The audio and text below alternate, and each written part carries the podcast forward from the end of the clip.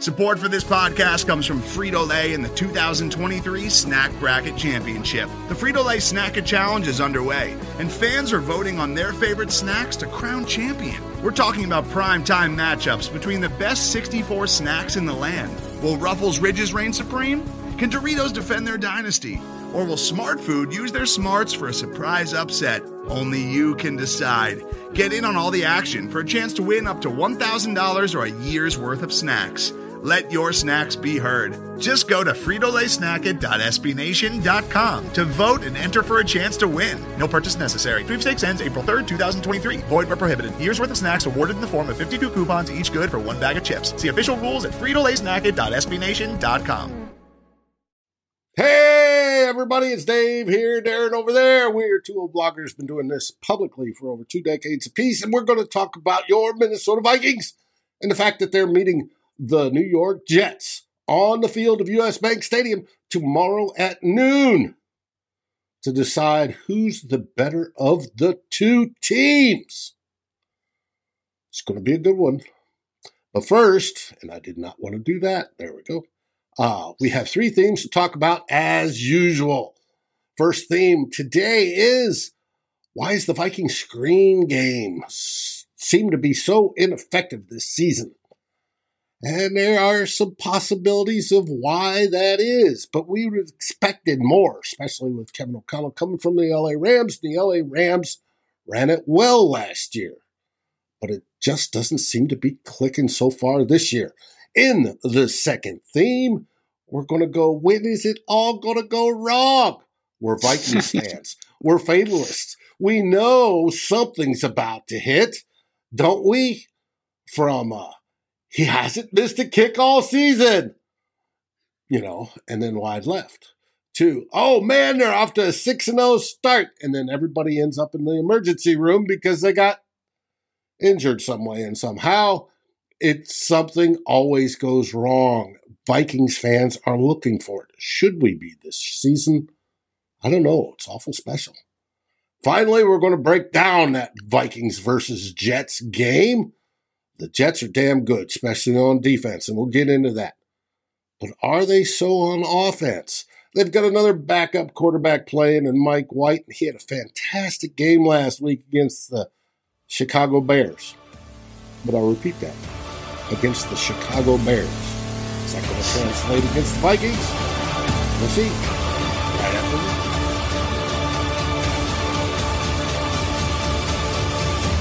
Climbing the Pocket, Daily Norseman, and Lake Monster Brewing presents Two Old Bloggers.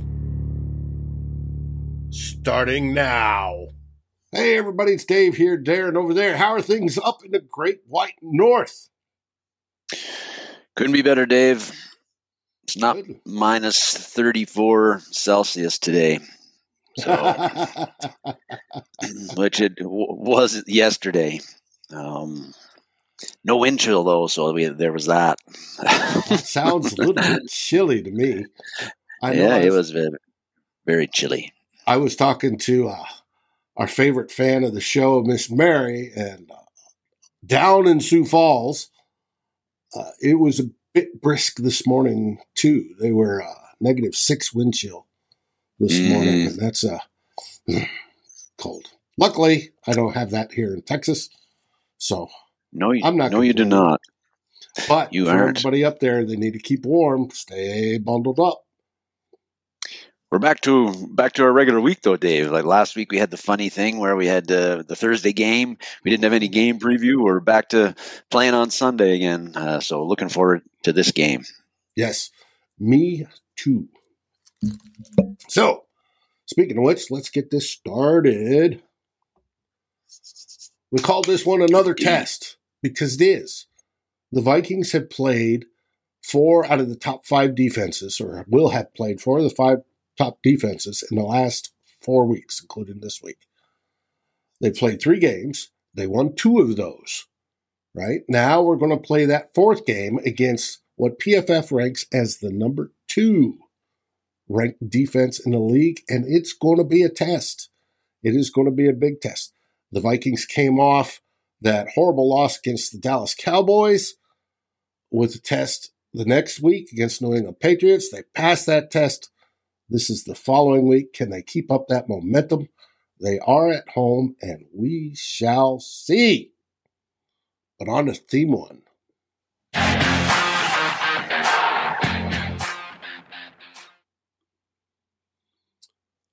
What's wrong with the screen game?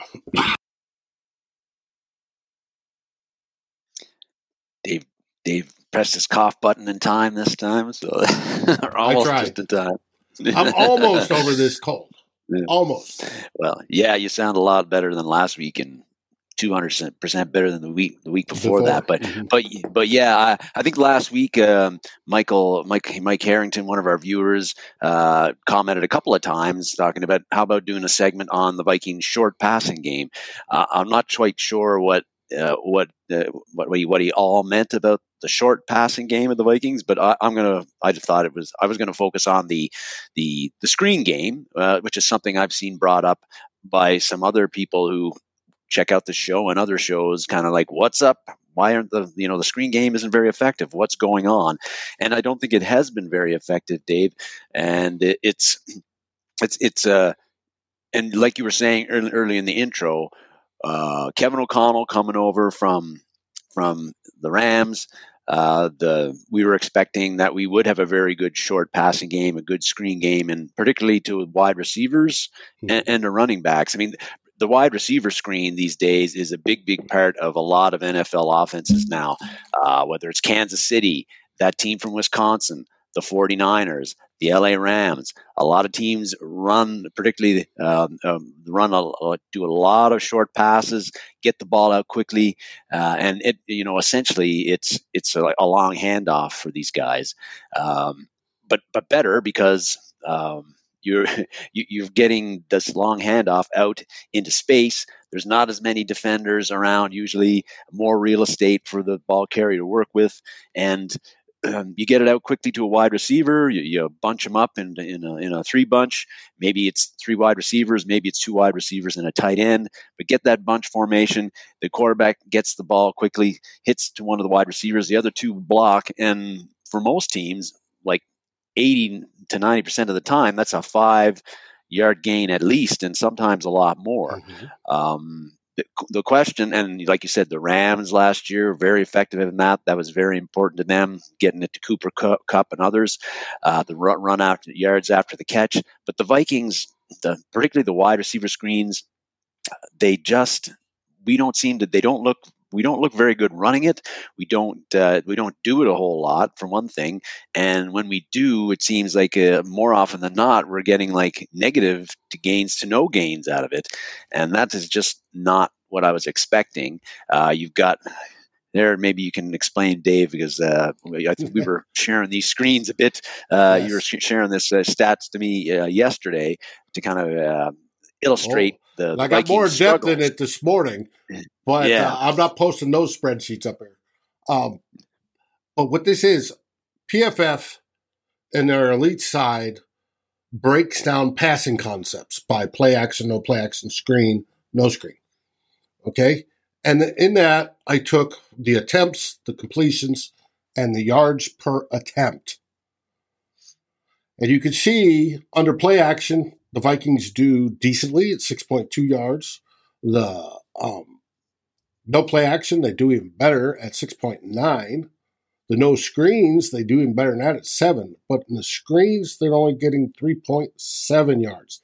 And that's whether it's a tight end screen, uh, screen to Dalvin Cook, screen to the wide receivers, whatever, it's 3.7 yards. That league wise is not good. And I do have those numbers. I don't have them to show you, but I do have those numbers and we'll refer to them. There are they also break it down by passing depth. And on this one, the numbers, if you try to add them up, they don't add up because the passing depth one doesn't always include screens. It also includes other passes that are short. You can see they break it by down left side of the field, center of the field, right side of the field. And you can see that the worst place we have is in the center of the field at 3.3, and the other is the right side at 3.8 yards.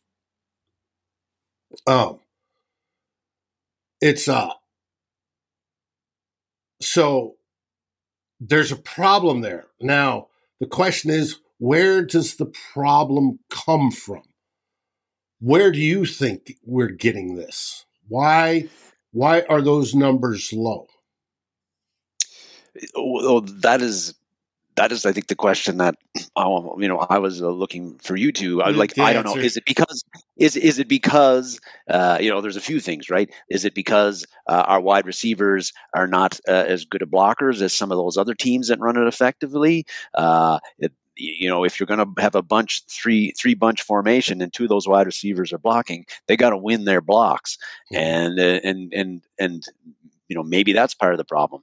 Uh, last week uh, on uh, some of the screens, uh, on some of the replays, it showed that our offensive linemen weren't getting out into space pick off some some guys that defenders coming in on angles. Uh, I don't know if that's been a problem consistently, but it was last week, uh, last Thursday night against the, the Patriots, and and so that's well, that's know, where those are the two things comes from. If you see, you've got Ezra and you've got Ed yeah, out leading in front of um, Dalvin Cook. But as you can see, they're out going for a block. Ezra's got a guy. You can see the guy's foot and hand. Ed's about to hit probably the same guy, but it doesn't matter because you've got three Dallas Cowboys already in the process of tackling Cook. Yeah. So the timing seems a little wacky. Yes, and that and for a screen game, you know, timing is very important uh, because you've you got to get the ball out quick. It's got to be accurate. Uh, sometimes you got to throw over defenders or uh, entice them to come in and then and bait them and then throw over them. So there's a lot of timing uh, and and that offensive lineman getting out. They've got to orchestrate that properly, make sure they're not going downfield too early. All of those things. Uh, but yeah, something's off with this, David, and it's uh, and it's unfortunate for the Vikings because. Um, as you saw against when you were, and I think you're, I am, hear you now. It would make yeah, the yeah. offense that much better. And, and well, talk, yeah. And talking about it, better, if we're looking at teams that are better, you brought up the 49ers, right? Because we're looking at some of the teams that we could face or not possibly face, but let's look at teams in the NFC. The 49ers, they uh they have a yards per attempt on screens of 6.1 yards. So, and that's generally, if I remember correctly, the average yards per gain on a pass, that's why passing is more efficient than running, is about 6.1 yards. So you're getting that average. Uh, you wanted to talk about the Rams. The Rams are 6.1, even though this year they're not doing as great. If you look at the Cheeseheads on the other side of the border, they're even doing better at 5.4 yards like I said, the Vikings are sitting there at what was it, three point seven? I 3. believe three point seven. It was, yeah. Do you know where that ranks in the league? Do you remember? I'm guessing it. Well, like I don't remember exactly, but it's got to rank like 30th or 31st or exactly yeah 30th. yeah. There's only two teams that are worse. Now there are teams that are better. Best team in the league is the Titans. They average 10 yards per screen. Now that has to do who with who they're throwing to, I'm sure, but it also has to deal with the linemen and how they play it, how they scheme it. And some teams throw more screens than others. Um, yeah. When you're talking total amounts, the Green Bay Packers have thrown the most. They've thrown 79 this season right? Whereas the Vikings, and you only got to watch a, you only got to watch one Green Bay game to to realize that because uh, it seems like half of their passes this year have been you know short mm-hmm. wide receiver screens. Um, and uh, whereas we've thrown forty three, uh, swerve ninety five, yes. Uh, we should be a little bit worried about the Jets game, and we'll get into the Jets and theme three in particular. And Mr. Tuda, thanks for joining us. Uh, you think your Jets are going to soar over us Vikings? That's going to be an interesting debate, especially tomorrow at noon. But back to the screens. The lowest screen team is the Miami Dolphins, believe it or not. They've only thrown mm. 15 all season. So it's it it depends on scheme, what you're trying to do, what your assets are, as to yeah. how good a screen game you have. But a lot of it, it literally comes down to timing. You've got to get whoever's the basic easiest way to think of what is a screen versus just a pass out to a wide receiver who's out there. And we have plays like those, right? Where say Justin Jefferson lines up out way on the edge, close to the sideline. He's looking. If that cornerback's way the heck off, say like at 10 yards back, he can look at Kirk, Kirk can look at him, and they can do a mm-hmm, you know, type deal. And Kirk gets the ball immediately, turns around, throws it to him, right? Behind the line of scrimmage pass, and then he's got to make up that difference. He has no blockers. The deal with the screen is the screen takes time to set up because you're moving blockers out there. You're taking linemen generally. Linemen, you can take wide receivers, but it's generally linemen. It's generally your guards. That's why in this picture you have Ezra and Ed, but it's generally your guards, can be your center, can be your tackles. It depends who, how they've got it schemed up. But they've got to move and snap the ball.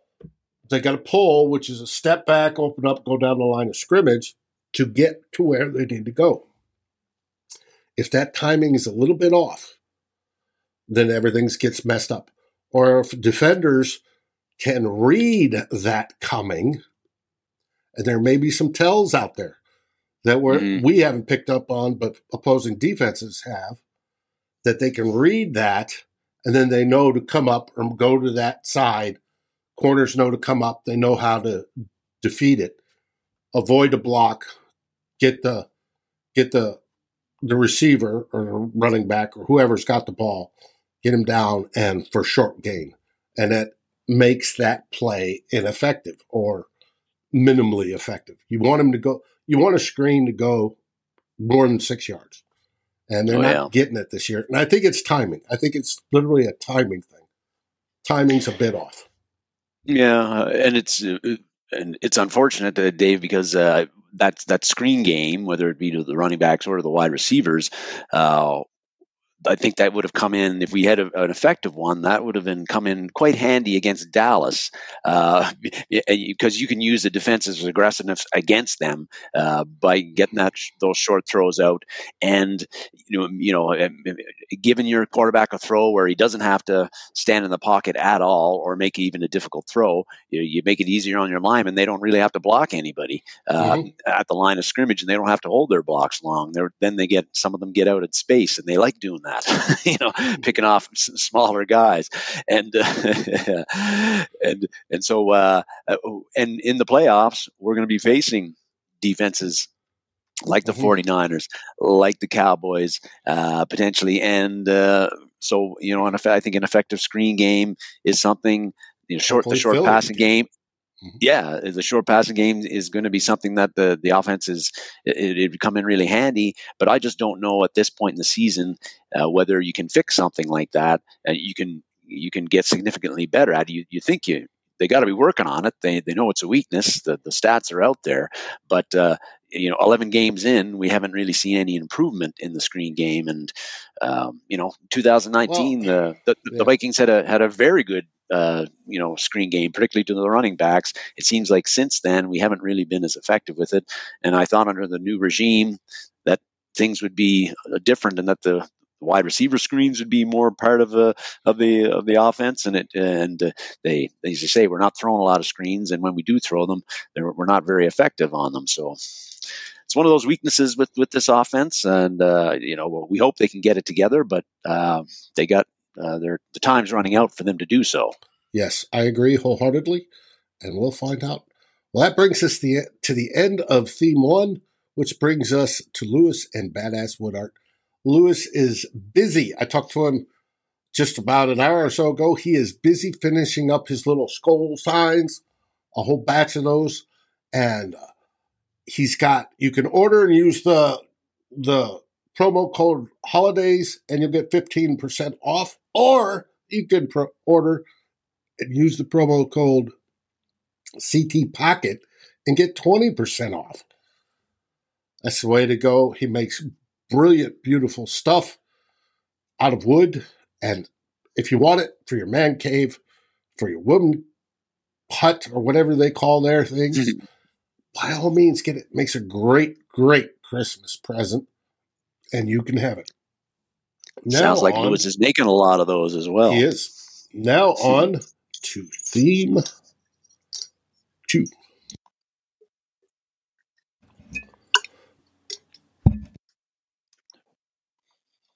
Pardon me. Talking's what's bothering me. You are today. pardoned. All right. You wanted to know when will it all go wrong? Yeah, Dave, you were just uh, uh, t- saying that I must have been in a, a weird mood when I was writing my notes for the game because I think maybe I was a little bit negative, but uh, yeah, I just was was interested. I wanted something I want to get off my chest, and also thought like maybe some of our viewers uh, get their thoughts on it as well and see if if they're feeling the same or they think that it's all hogwash. But um, you know, it's been a very enjoyable season. Clearly, you know the Vikings are nine and two, so uh, winning on a Sunday or a Thursday uh, makes for making for a great work week, rest of the week for for Viking fans like myself. But I've been finding lately that like I've had this there's been something almost like some, a sense of dread has almost been creeping into me, into me where um, I'm kind of I'm wondering like again when is this dream season uh, going to go south uh, and, and and go bad?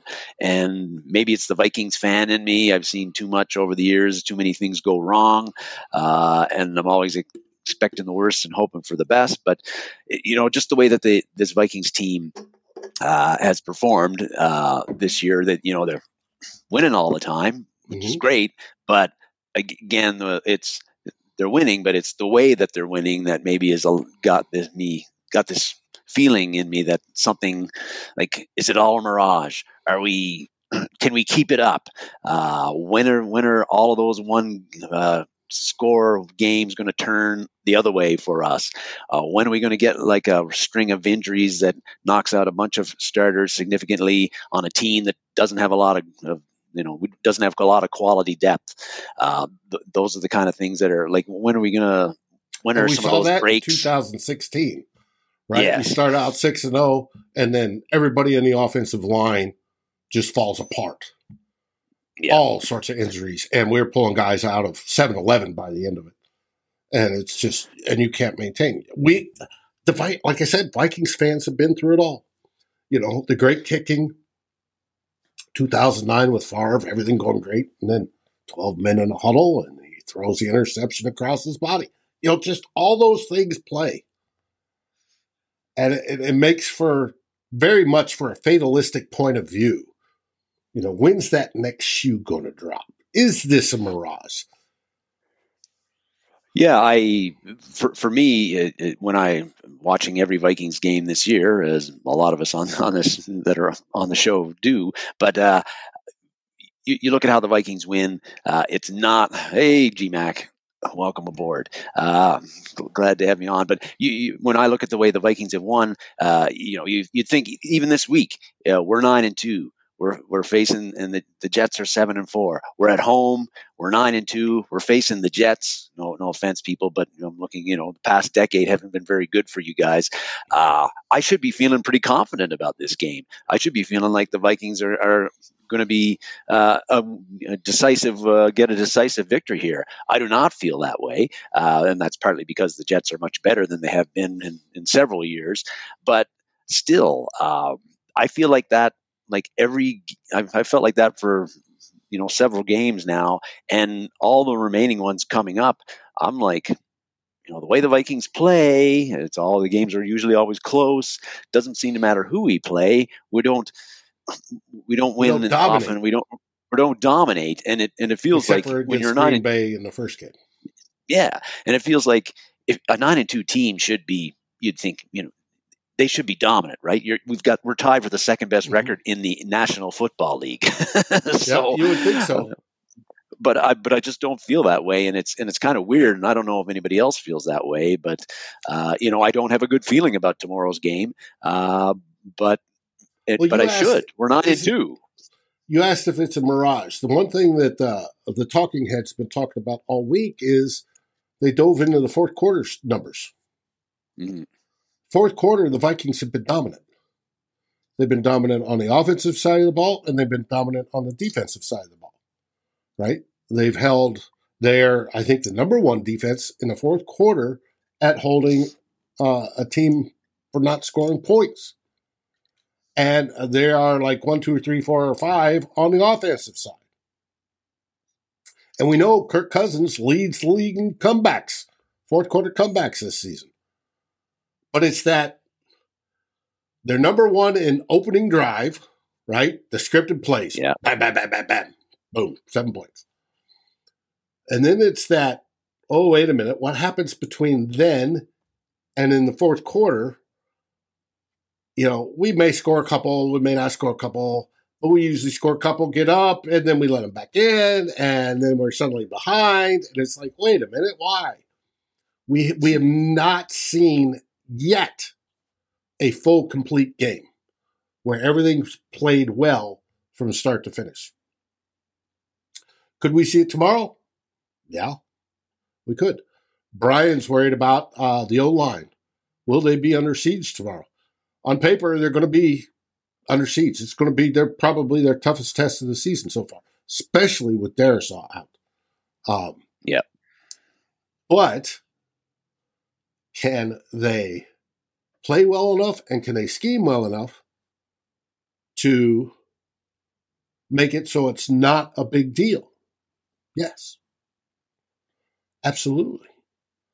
So, have we seen that yet?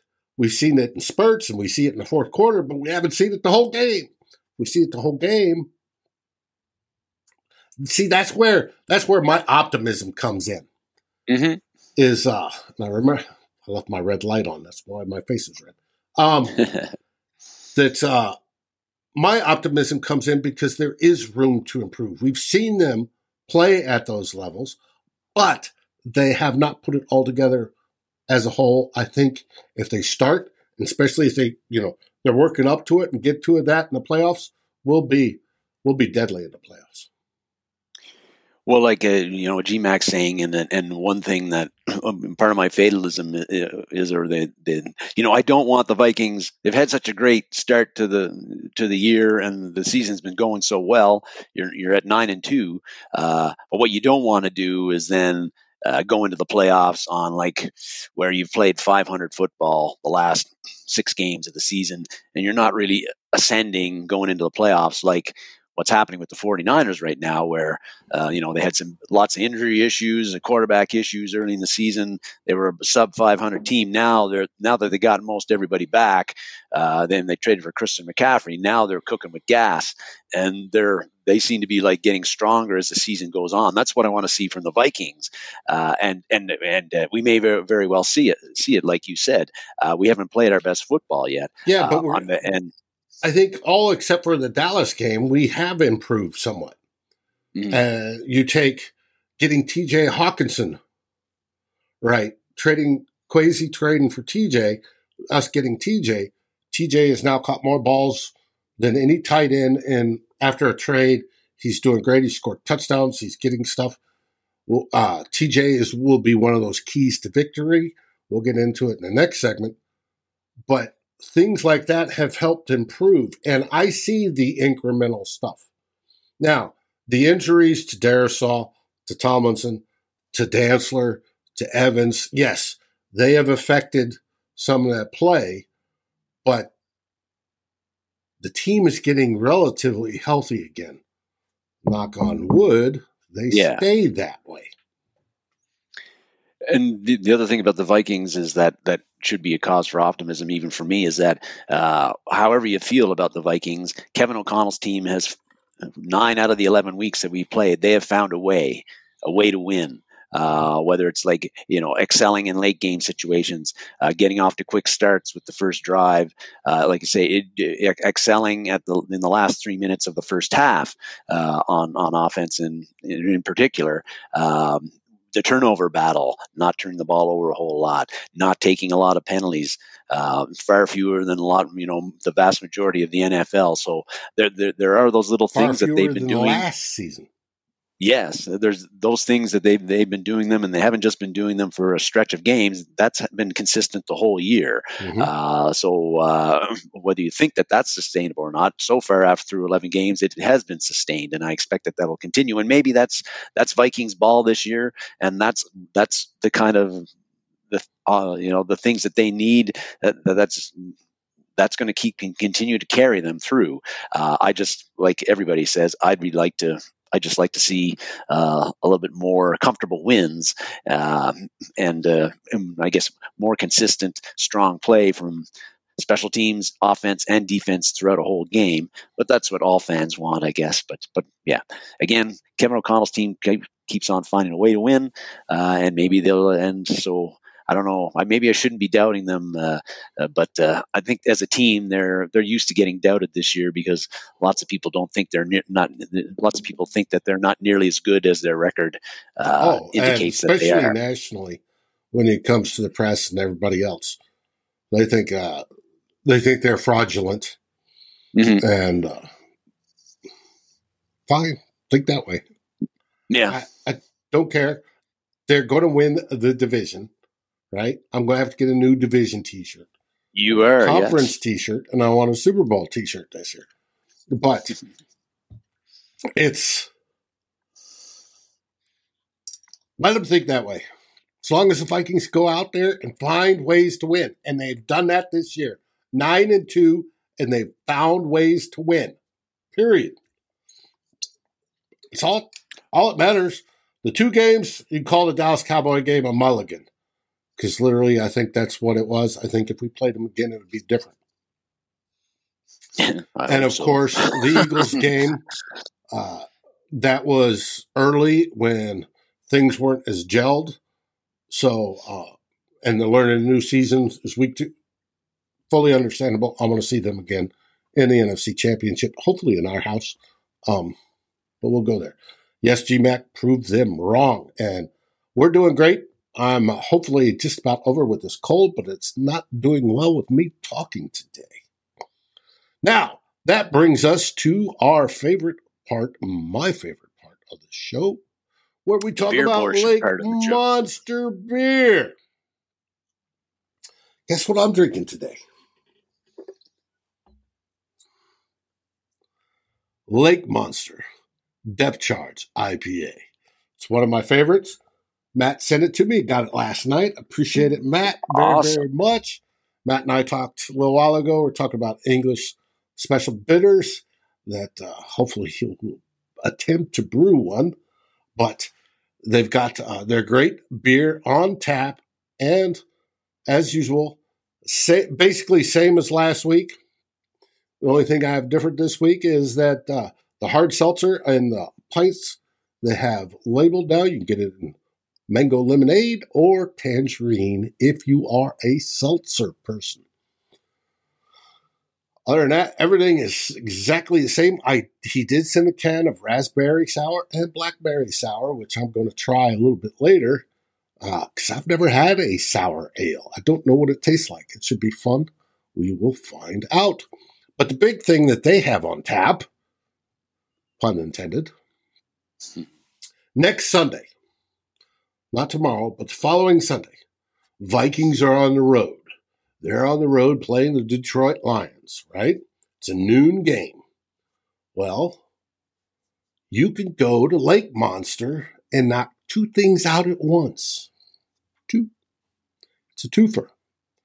You can go there and watch the game and drink fabulous beer, right? But you can also go there because they're holding the holiday market and they have artisans Boom. from all over the local area that are going to be selling all sorts of local stuff, local made arts and crafts, local pieces of art um, that they make right there on the premises. And if you buy $75 worth of said artist stuff, you get free beer. I always like free beer, right? You're getting a discount and you're getting free beer. Kind of love that. And not only that, you can't tell me you're done Christmas shopping yet. There is always, always something that you forget. That last minute gift, or that gift for yourself for that matter. Why not go down there and get yourself something cool, classy, handmade, absolutely beautiful? Have beer and watch the Vikings on their big screen TVs at the same time. Can't beat that with a stick.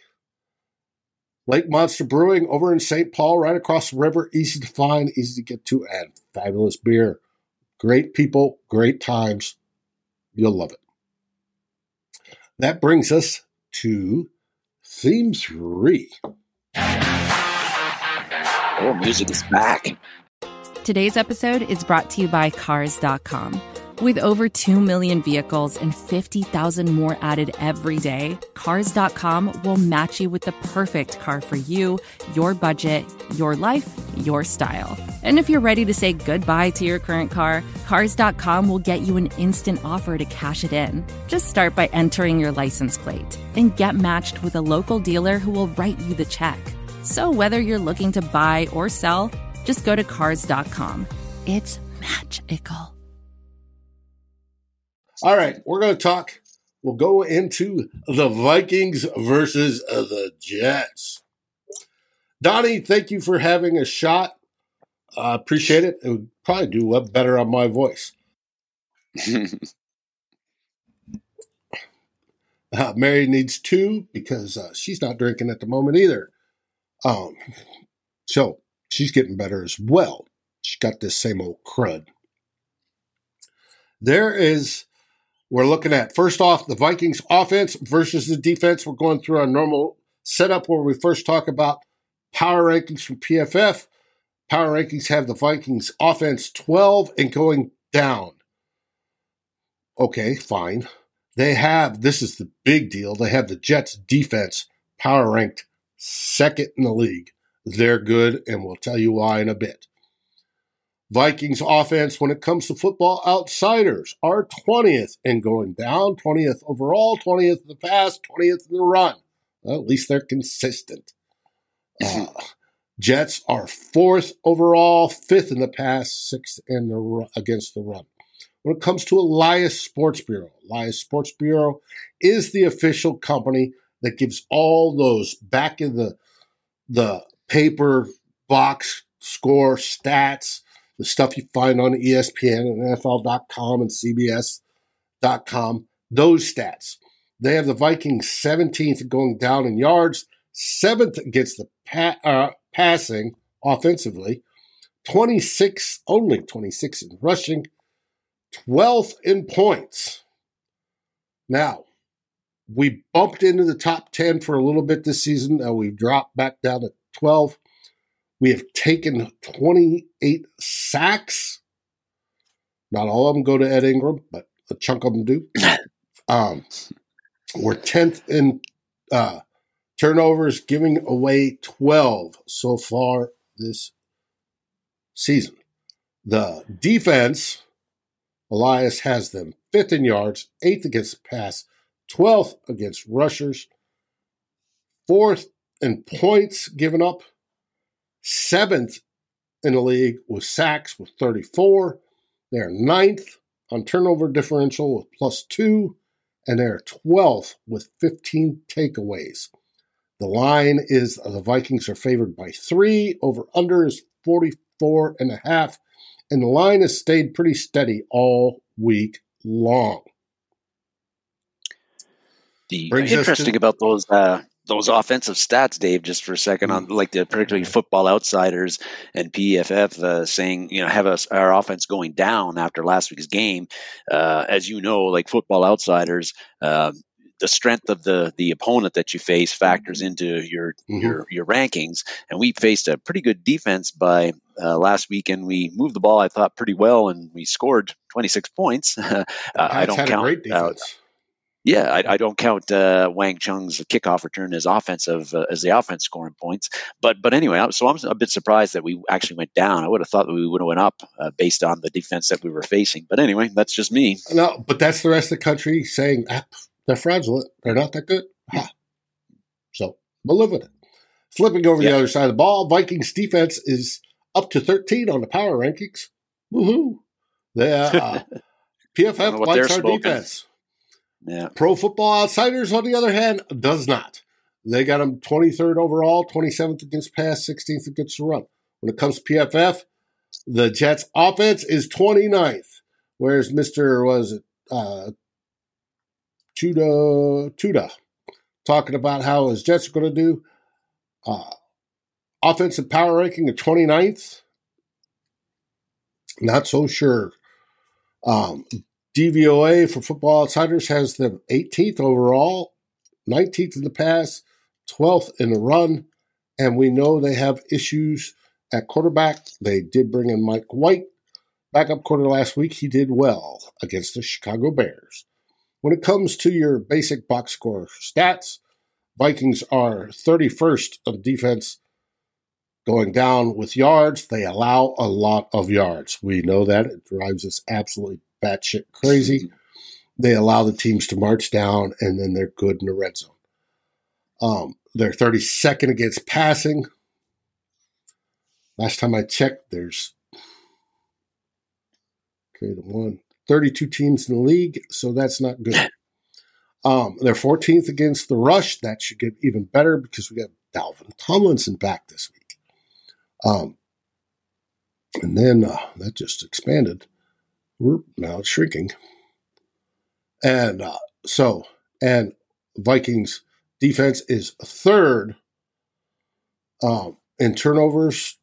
They have uh, plus six differential, fifth in takeaways with 18, and they're 14th in sacks. They have 29. Over on the Jet side, when it comes to their offense, they're 22nd in yards, 22nd in passing, 20th in rushing, 20th in points. They've given up 26 sacks. That's going to increase tomorrow. And they've given up their 13th, given up 13 turnovers. So, yes, the Jets' defense is very, very good. The offense, uh, we'll have to see. Then we get to special teams. Special teams going up. Wang Chung's kick return, Kene Nwangwu's kick return helps that. Uh, of course, Mr. Wright and his beautiful, beautiful punts. People get tired of me saying, you know, when we go over what are the highlights of the game and we go over the highlights of the game, of course, Mr. Wright is just booming it. He is, I think, leading or running up, and when it comes Pro Bowl votes for a punter, he should be. He's that good. Uh, Greg Joseph, on the other hand, he's going to give us a heart attack. And, and Ryan Wright's probably, uh, uh, well, I would not probably, uh, I guess depending on how you view punters, but Ryan Wright's been our top rookie this year. well, oh, there, there very well could be an argument made for that. Yes, there could. Um, Donnie's scheme and the Vikings is not bad. Defense is not bad. Create turnovers, and uh, between the twenties, they're ranking to build. Yeah, stats in the garbage time. Um, defense is not bad, and they do grab turnovers. They're very opportunistic, and yes, they stop. They move stuff in between the twenties, allow movement, but then it shuts down, and especially in the, the fourth quarter when it matters the most. Now on to the injury report. The boo boos. All right, for the Vikings, Christian Darrisaw has been announced will be out again. He is progressing through the protocols from his second concussion in a row. He's almost there, but they're going to keep him out for safety reasons. He will be out tomorrow. We, mu- we will probably see him against the Lions. Also, uh, tight end Ben Ellefson, who's been on IR, came off IR and we're back to active, is still not quite ready. He is out. And defensive tackle Ross Blacklock has, I think, this crud. It's been going around for the last few weeks. Um, Kevin O'Connell said he's getting better, but he doesn't think he's quite right. They have him as questionable, but you might throw that up as a doubtful or unlikely, is what it sounded like to me. When it comes to the Jets, the Jets have safety Ashtyn Davis. He is out, ruled out. Running back Michael Carter is doubtful. Right tackle Cedric Ogbuehi is doubtful and left tackle Duane Brown is questionable. Hopefully, those big boys aren't playing, and it makes it all the easier for Za'Darius Smith and Danielle Hunter. And that ends up your generic slides. so, but I did want to put put out that the the Jets defense is has the third lowest rate allowed against wide receivers. They've got a very good trio of corners, all three starting, and I have images of them, but did I get them loaded? No, I didn't. Um, from their two outside and their nickel are all three very, very good corners. Obviously, Sauce Gardner is the headliner there. Jets defense has the third lowest rate against tight ends, which is an interesting stat. I don't think that's going to matter with TJ Hockenson because we talked about their weak points are linebackers and safeties. That intermediate across the middle, I think we're going to pick on that all day. And uh, that's going to happen. How does an offensive tackle get a concussion? Uh, he gets hit in the head or he slams his head against the turf, one of the two. And both work. I've had them both. It, it does work. You can have, you can get knocked. It's a concussion is when the brain, you're hit and the brain moves and smashes the skull basically from the inside, causes a bruise that generally is what causes a concussion. It can come from a whiplash at the back of a, you know, the turf or getting hit sideways or whatever. And there's, you're more susceptible on the sides than you are, say, in the forehead. Um, but you can also get it in the back. But it's literally the brain moving inside your skull and uh, smacking up, and it, it, it literally almost bruises it. And it does it bad enough, it'll knock you out. That's what causes it. G-Mac. Ah, get ready to update your shirt. Yes, Purple Haze. I have already said that today. I look forward to buying the 2022 NFC North Division champs. Speaking of which, all we got to do is win tomorrow and have the Lions do the Lions things against, I think they're playing the Jags. Um, yes, they are. Uh, Vikings win, and either Lions lost or tie, tie and uh, we Vikings clinch the division tomorrow. Yeah, mm-hmm. week thirteen, which would be the earliest. Uh, I think the earliest the division has been clinched in quite some time. um, GMAC, yes, uh, blocking a lot of times it's helmet helmet helmet to helmet. If you're run blocking, you're you're firing out. Yeah, you got your arms out and you got your shoulder out, but a lot of times because the defender's going this way and you're going that way, it sometimes makes contact. It does happen. It's generally not the top of the head. Um, it's not a spearing type deal. It's uh, it's it's usually sides. If you get hit in the side, um, or like I said, if you hit the turf and bam, that happens a lot. So, uh, you want to talk about Mike White? I can find his picture. I made enough of them.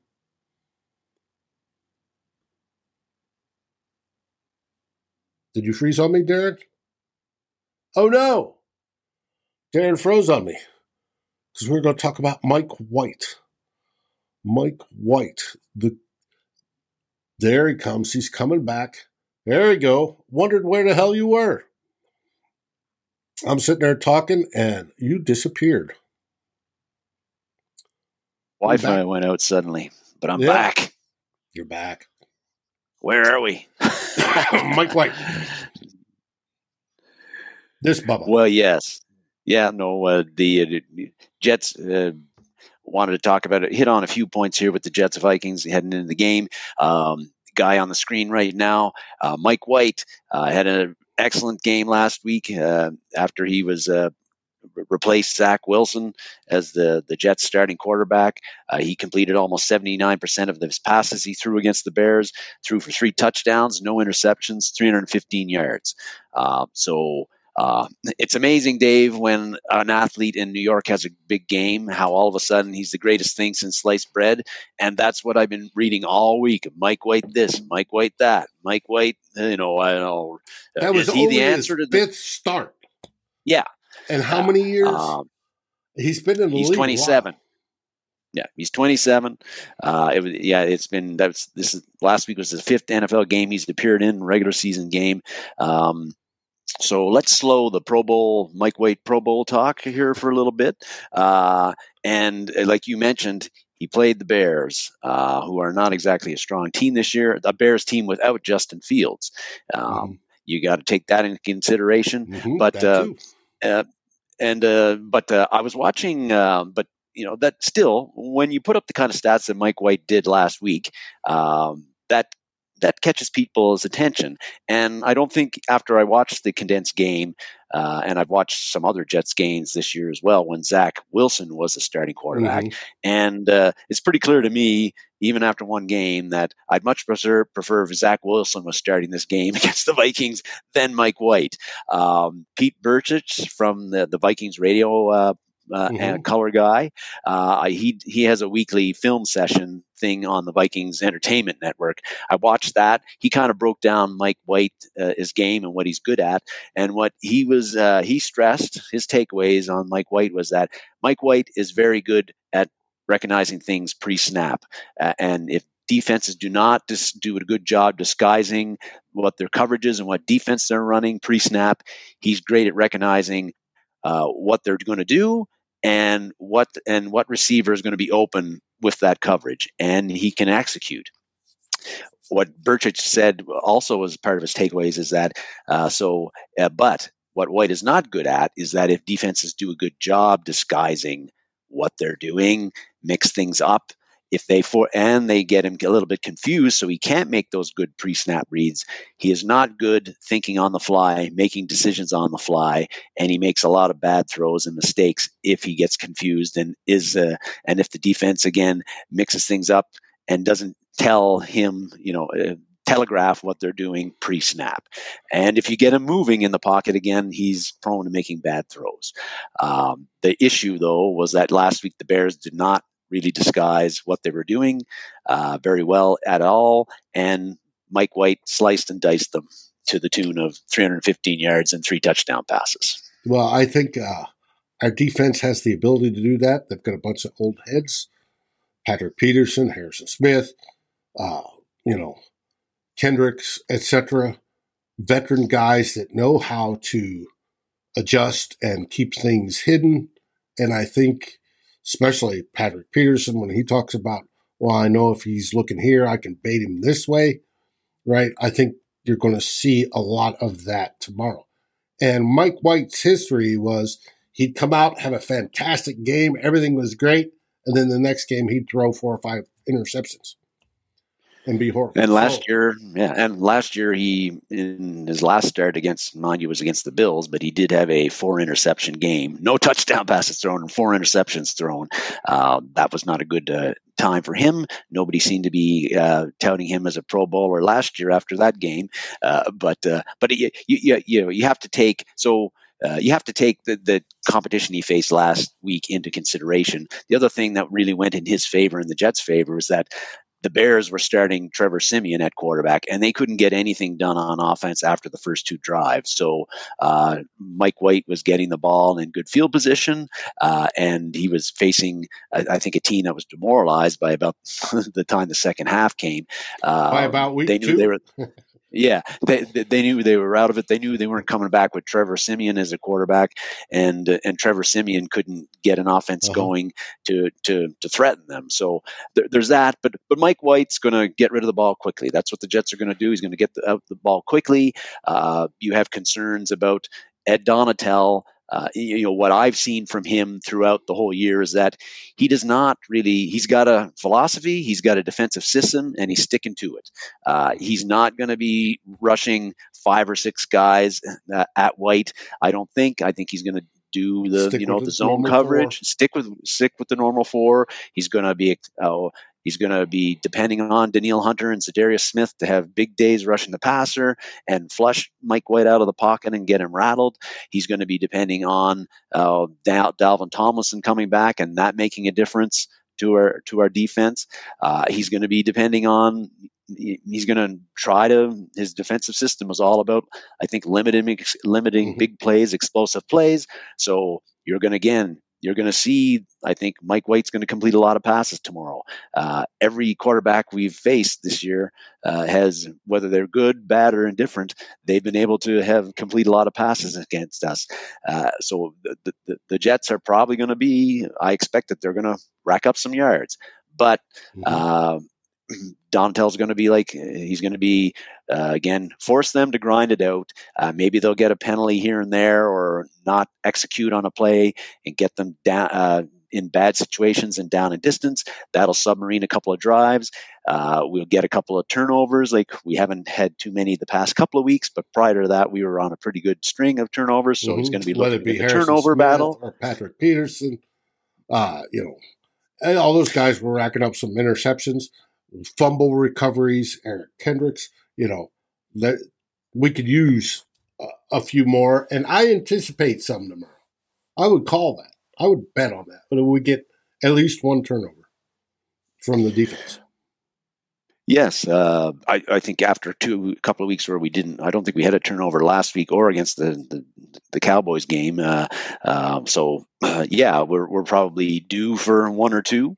I think uh, so. That's going to be important. But uh, expect Mike White again to complete a fair amount of passes. Expect the Jets to move the ball more than we would like. Uh, just about every team that, that, that the Vikings defense has gone, every offense the Vikings offense defense has gone up against this year, uh, we have done that. Uh, but um, but still, um, and I think that uh, Mike White is going to try to exploit that that mm-hmm. middle area. Uh, beyond where the linebackers drop and in front of our safeties going deep, like Mac Jones did last week and the Patriots did several times. I think he's going to try to exploit that area when he can. Um, and but is this the game, David, where uh, Ed, Ed Donatell's defense uh, plays, you know, just completely shuts them down because the, the Jets aren't a great offense. They haven't been a great mm-hmm. offense all year. Uh, I don't think that Mike White is a superstar. Uh, he looked good against the Bears last week, but uh, their run game is, you know, it's okay. Um, but they've got some faceless guys mm-hmm. back there. Nobody, had, they lost Breece Hall, and they've got some face. Michael Carter's their number two guy. He might not be playing tomorrow, uh, so I don't know how effective their run game is going to be. But uh, but still, it doesn't seem to matter what offense we play, what quarterback we play. We give up a lot of yards, uh, give up a lot of completions. Uh, sometimes we don't, but a lot of times we don't give up a lot of points. if I remember uh, correctly, uh, they have a decent wide receiver in Garrett Wilson. Yeah, Wilson is an impressive rookie, and you know he's got well over 50 catches this year, and and his year is even more impressive when you consider that he's had Zach Wilson throwing him the ball for the, the majority of it. So imagine if he had a real quarterback throwing him the ball, what his stats would be like. But but he's an impressive rookie. He looks very refined. He doesn't look like a rookie at all, really. And uh, but he one of those good mm-hmm. wide receivers coming out of Ohio State, out of college these days. Um, he, and, and he's really the the big name on the on the Jets on the offense. offense. right now. Mm-hmm. Because uh, the, the other wide receivers, whether it be Denzel Mims, Braxton Berrios, Corey Davis, none of those guys are are players that really uh, teams are scared of, even the Vikings. Yep. But that's the that's the Jets offense side of things. But I think through we know kind of we know what the yeah we know what we know what the the what the Vikings defense brings. I think uh, this year for the remainder of the way, it's really our offense that's going to con- continue to carry us and get us the wins. I think the defense we're going to depend on them to, uh, you know, come up with key plays at key times like they have. But really, if we're going to win, continue to be successful and keep on winning like we have, it's really the offense that's going to carry the day, and it's going to have to do that again tomorrow. But it's going to have to do it against a very good, very very good Jets defense, like you were saying we already put up the rankings, uh, like guys like Sauce Gardner up there. But what really scares me, so we'll see how much Sauce Gardner is on Justin Jefferson. That's going to be a very interesting. That is uh, interesting. Very interesting matchup. He's going to shadow him, but Sauce Gardner yeah. hasn't shadowed at all this season. He's he they play sides, mm-hmm. and DJ Reed, who's on the other side, is good, right? Yes. And so they may just play sides. And then it comes down to the brain game as to how Kevin O'Connell is going to scheme Justin Jefferson open. And if Justin Jefferson's not open, if everybody's following Justin Jefferson, are we going to see Adam Thielen squirt out the side or TJ Hockenson over the middle, which I think we'll see a lot of? You're going to see a lot, a ton of that tomorrow. But the big premier uh, uh, hype of this game is Sauce Gardner versus Justin Jefferson. All right, Sauce Gardner's rookie, and he's playing fantastic, right? As a cornerback.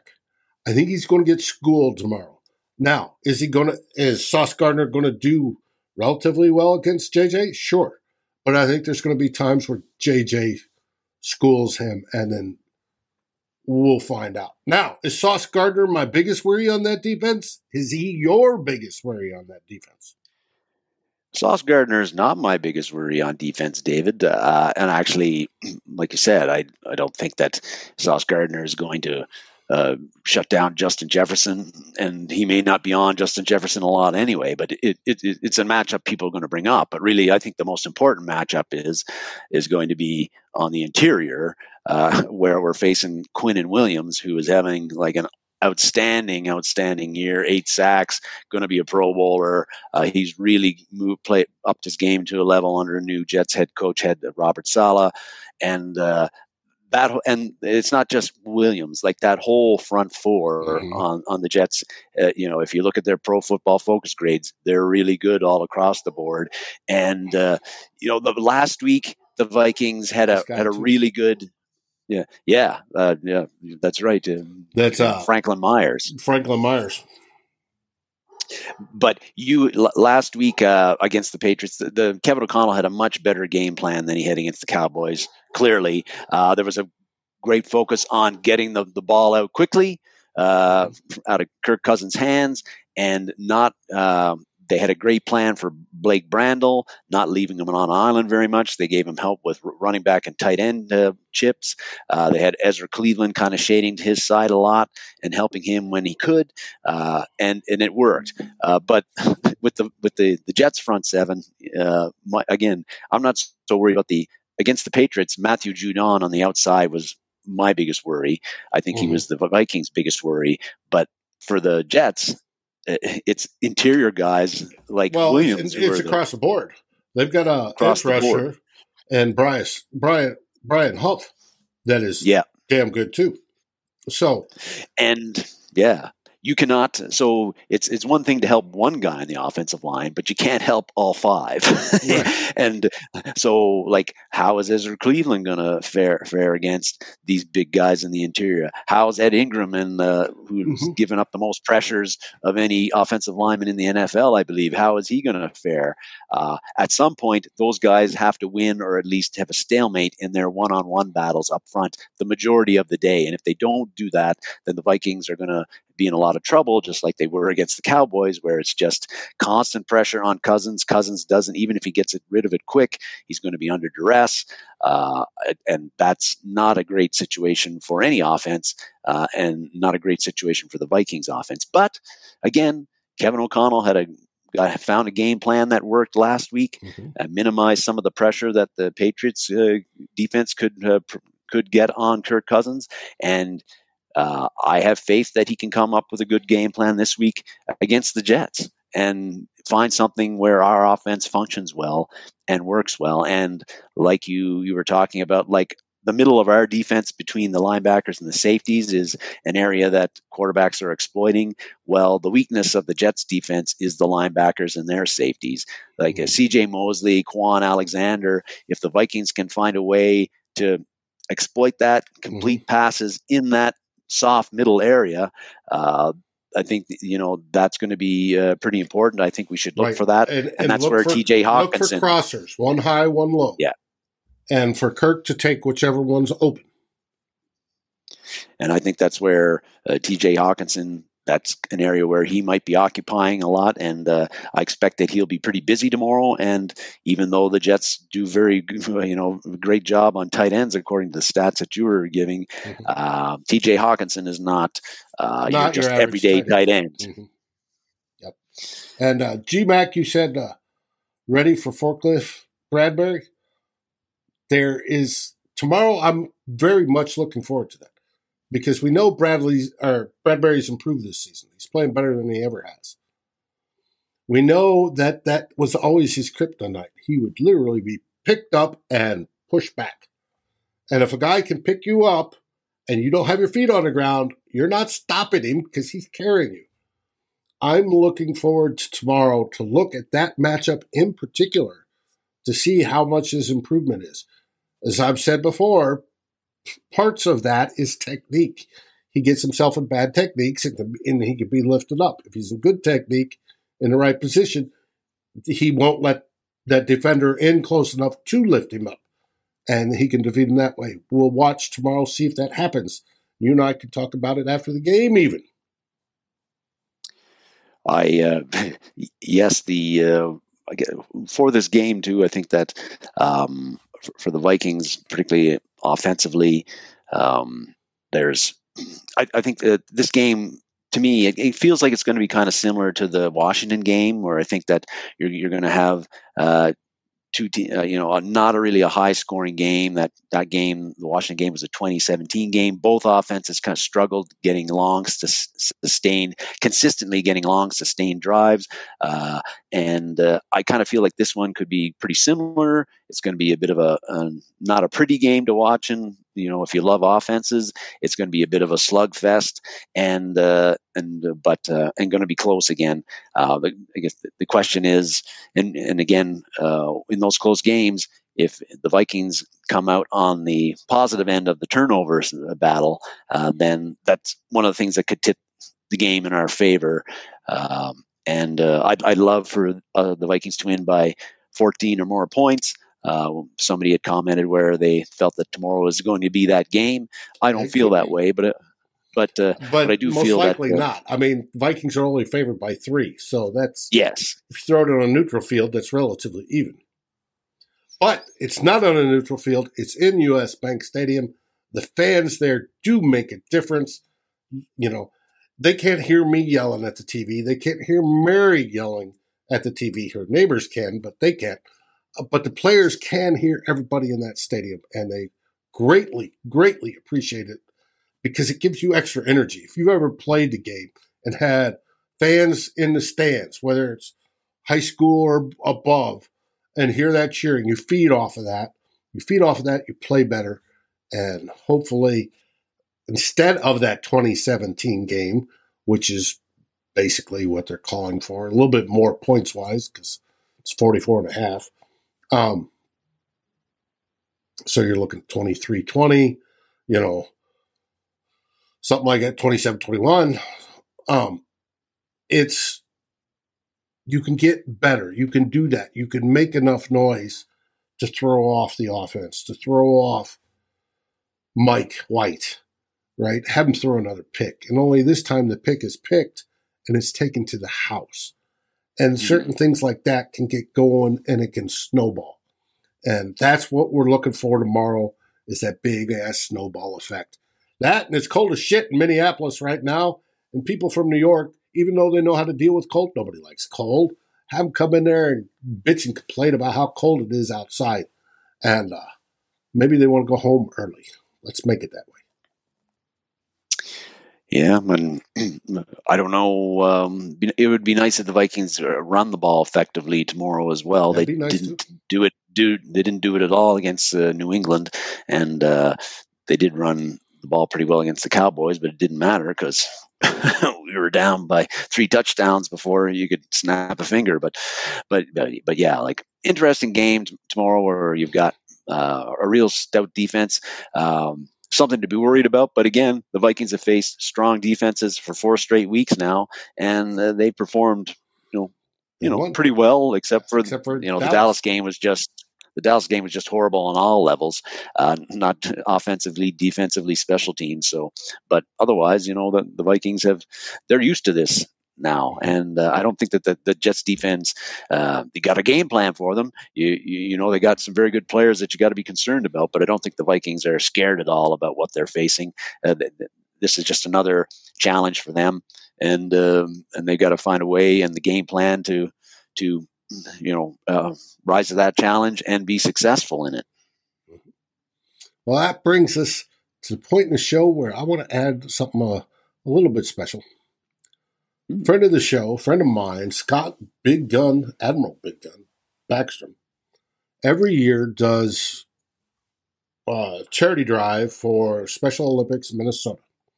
The Daily Norseman gets together when it gets closer to the time, which will be end of January or February. They jump in the lake on February 4th, is when it's scheduled. It's a polar plunge into Otter Tail Lake. Scott has done this for many years. He's hoping to raise $3,000 under his name. Uh, the link for where to donate, if, if you are so inclined, will be included in the show notes. It is there. If you have that generous feeling and want to help Special Olympics Minnesota, it is there. He does this every year. I joke to him about what are you trying to do? See how far your testicles suck up into yourself? Because that water is ice cold. Uh, but it's a Norse thing, and I, I can't be with that with a stick. He does it. It's for a good cause. All the money, all the money goes to Special Olympics. And if you're wishing to partake before the year's out for tax purposes, because it is tax deductible, by all means, you can do that. But I wanted to plug that for him before we head off for the end of the show. And uh, yeah, G Mac, I would think so. I've been in ice cold water before, and uh, eh, you have a shrinkage problem. So um, it's not for me, but if by all means he can do it, and he and he's done it for years. Like I said, they raise they raise a good amount of money for special teams, and that is something that's near and dear to his heart. So I just wanted to plug it. You'll see it again, and you'll see it across Daily Norseman when the time gets a little bit closer but he has just started his effort, and he would appreciate if you're in a giving mood and he knows times are tight that uh, you give a buck or two. He'd appreciate that. So that's it for today. We've got through the game.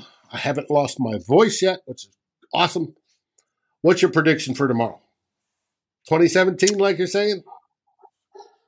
No, I'm uh, I'm going to go with uh, 24-21 for for Vikings. Okay.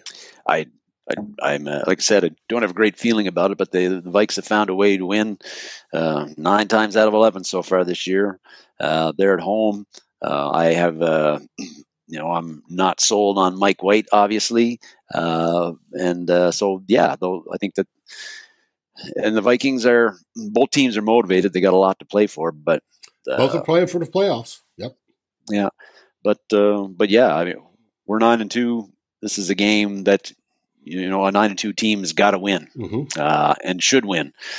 Um, even even though even if you're playing against a defense as good as the Jets have, um, last week uh, you got Justin Jefferson, and if and if he's flying around, uh, you always got a chance as long as the defense, as long as the defense stops the Jets a little bit. I'm not, I'm not expecting them to, to, you know, hang up, uh, uh, you know, create three and outs uh, six or seven times in a row. Although that'd be nice, but uh, you know, they they cannot, you know, just stop them from scoring, you know, three or three or four drives. that might be all all that's necessary, right? Well, Purple Haze has twenty to ten. I think they will win by over a touchdown myself. Um, I'm hoping they score the traditional over 30 points.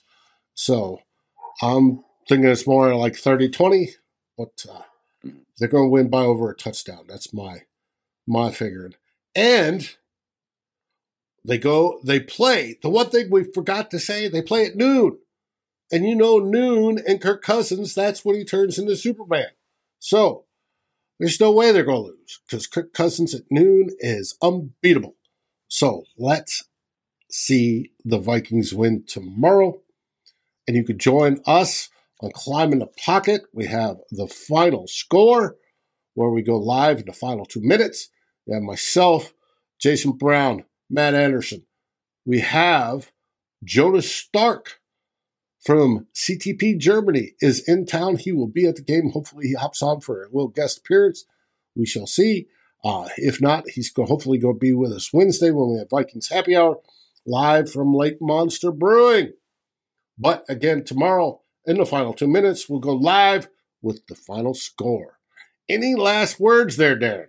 Oh, I like that one. 26 20, G Yeah, that'd be good. Yeah, well, I, I believe Jets are 4 and 1 on the road on the road this year, so they have been a good road team this year, uh, as well as being just a good team overall. Um, we can change so, yeah. Yes, that would be that is what I am hoping to see as well. So another another big test for the Vikings. Let's hope they pass it.